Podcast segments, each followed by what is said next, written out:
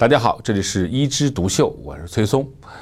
咱们今天呢聊一下咱们世纪疾病冠心病啊。听我说出这个冠心病三个词啊，你肯定觉得怎么听起来有点怪怪的啊。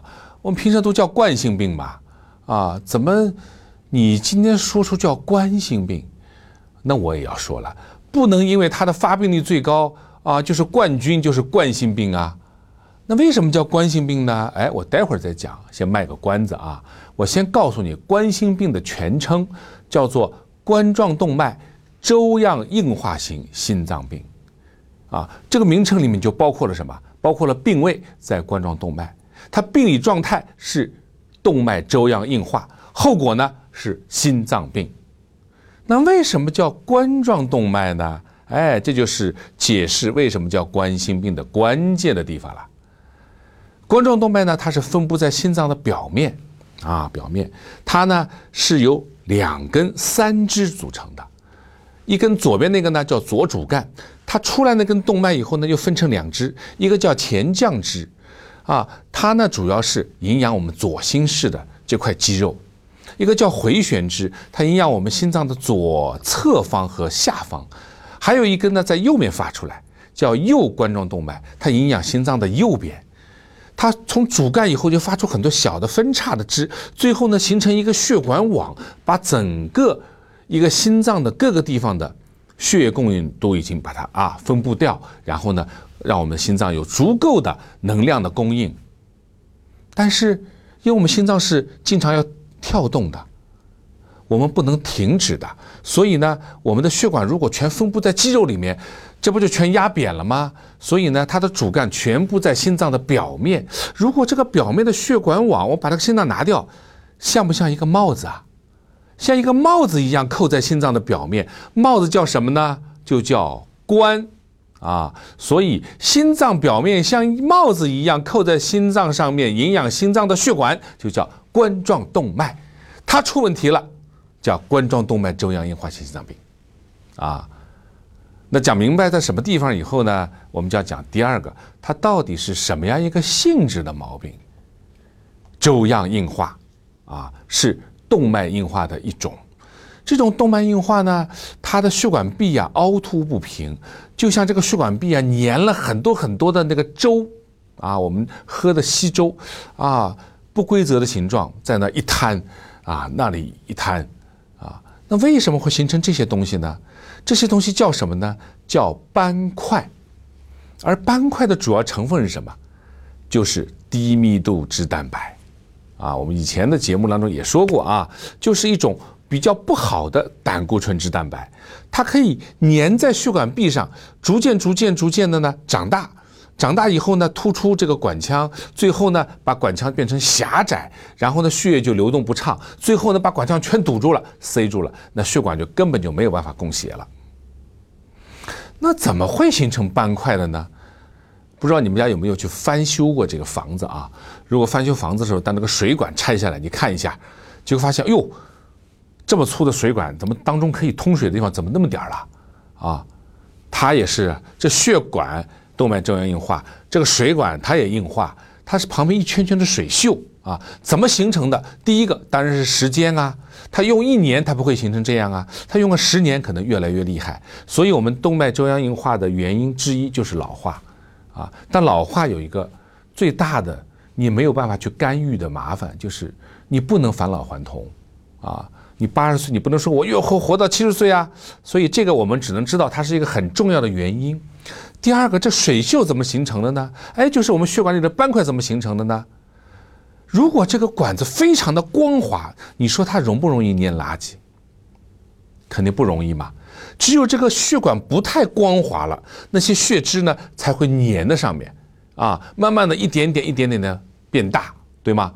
那是什么原因让我们的血管内壁不那么光滑呢？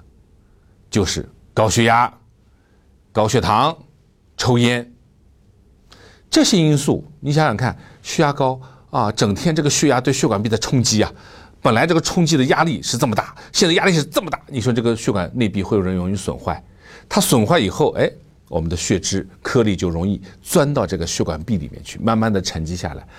糖尿病更是啦啊，你整天这个血管像个糖水菠萝一样泡到糖水里，你能好吗？哎，他把旁边这个内皮啊就变成了比较毛糙啊，然后呢，这个血脂颗粒也容易进去。还有个抽烟，抽烟直接损害我们血管的内皮，就当中的一层最光滑的一层，抽烟就是可以损坏它。所以呢，我们一直提倡不要抽烟。而且国外的经验是从心血管医生做起，开始教大家戒烟。为什么？因为它第一个损害的是你的心脏，过多少年才损害你的肺脏啊。所以这个三高啊，就引起了我们的动脉粥样硬化，当然还加上我们的抽烟啊。那我们知道了动脉粥样硬化了，那最后形成什么？冠状动脉粥样硬化型心脏病啊，最后就形成了心脏病。那这个心脏病是怎么回事呢？最主要就是心肌缺血。这个血液啊，是我们人体供氧、供各种养料的途径啊。我们心脏要收缩，对吧？这个心脏不停的要收缩，那它的这个养料哪来呢？血液供应来的。而你这个血管那么细啊，每次供应的量就不够，它就缺血。那么这个心脏如果说它跳动的慢一点，或者今天它需要完成的任务少一点，那它这点血可能够了。但一旦它的负荷增加啊，你要跑步啦，啊，你要拎个重东西啦，啊，你吃的饱一点啦，需要心脏来什么更加有力量的时候，血液不够，它就会出现罢工现象。这个罢工就说，哎呀，好像你就会觉得心脏疼痛，就心绞痛就发作了。所以这个心脏病在我们人体的表现最大的症状就是胸痛啊，这种胸痛呢，我们叫做心绞痛。当然更重一点啊，心绞痛我们血管基本上已经堵住 75% 了，再更重一点 80%、90% 乃至全堵住就是什么毛病啊？就是心肌梗死。心肌梗死就是这根血管完全堵住，好嘛，这根管子从上面到下游，你当中堵住了，那么下游所有的这块肌肉就没有供血，不是缺血啊，是没血，那块这块肌肉就会烂掉。心肌梗死它的后果是什么？很有可能就是死亡。啊，不死亡的话，这个心脏也受到了很大的重击，以后可能就心理衰竭了。嗯，还有一些呢是什么？还有一些就是我们都不知道它是不是心肌梗死，但是它梗死以后呢，快速引起了人的死亡，我们叫猝死啊。这种例子还少吗？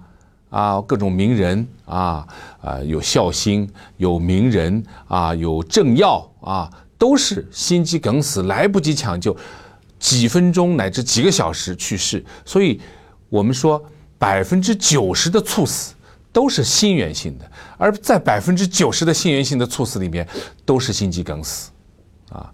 所以它的表现类型呢，有心绞痛，有心肌梗死，有猝死，当然还有呢，只能看到心电图的缺血，而心脏还没有，暂时没有症状，我们叫隐匿性的冠心病。还有呢，经常缺血呢，这个心脏虽然没有心肌梗死，或者心肌梗死没有死亡，但是它心脏已经扩大了，最后变成缺血性心肌病啊。所以这个心脏病也还是多种多样的，但主要的原因就是什么呢？管子不通嘛。啊，那我们怎么办呢？首先第一个，不能让它再堵下去了呀，那你把血压给我控制好啊，把血脂给我降下来，把血糖控制好，这样让这个血管动脉粥样硬化不要再进一步加重。把烟戒了啊，因为烟，为什么我要单独拿出来说？不光它引起内皮损伤，让这个斑块容易形成，它还直接可以引起冠状动脉的痉挛。什么叫痉挛？抽筋啊！本来血管这么粗的，一抽筋儿细了啊，有时候血管还没有完全堵住，一抽烟完全堵住，心肌梗死。所以烟真不是好东西啊。但是你完成这个过程以后呢，它只是让它不要再加重。那已经形成的这些东西怎么办？如果它还处于一种比较可以扩张的状态，那我们吃点扩血管的药，把血管扩张了，那么过去的血就多一点了啊，我们就舒服一点了。如果扩张也扩张不了怎么办？现在我们有办法，怎么去做个支架？啊，先用球囊把它狭窄地方撑大，然后呢放个支架在里面撑住它，让它不要回弹，保持整个血管的通畅。那实在是从上到下有多处的地方有狭窄，而且呢不是一根血管有问题啊，是出了好多问题，我没有办法用一个两个支架来解决，怎么办？那我们干脆咱就换根血管啊，不是把这个血管这个割掉啊，而是我们人体去找一根血管，直接从主动脉啊打个洞，然后呢把这个血管另一头呢接在我们冠状动脉的远端，哎，这样子的话搭个桥啊，让底下原来的河流啊流动就不要流了啊！我们从另外一个管道过去，把血液输送到心脏的各个地方，这就叫搭桥，是外科手术啊。现在手段很多，但是呢，我觉得与其最后动刀动枪，还不如之前咱们就别得高血压，别得糖尿病，血脂也不要高，也不要抽烟，好好的保护我们的血管。虽然说你的90岁的血管肯定比19岁要硬化，但是你不也活到90岁了吗？是不是？所以注意自己的保健是最重要的一环。那今天咱们就聊到这儿，咱们下次再聊。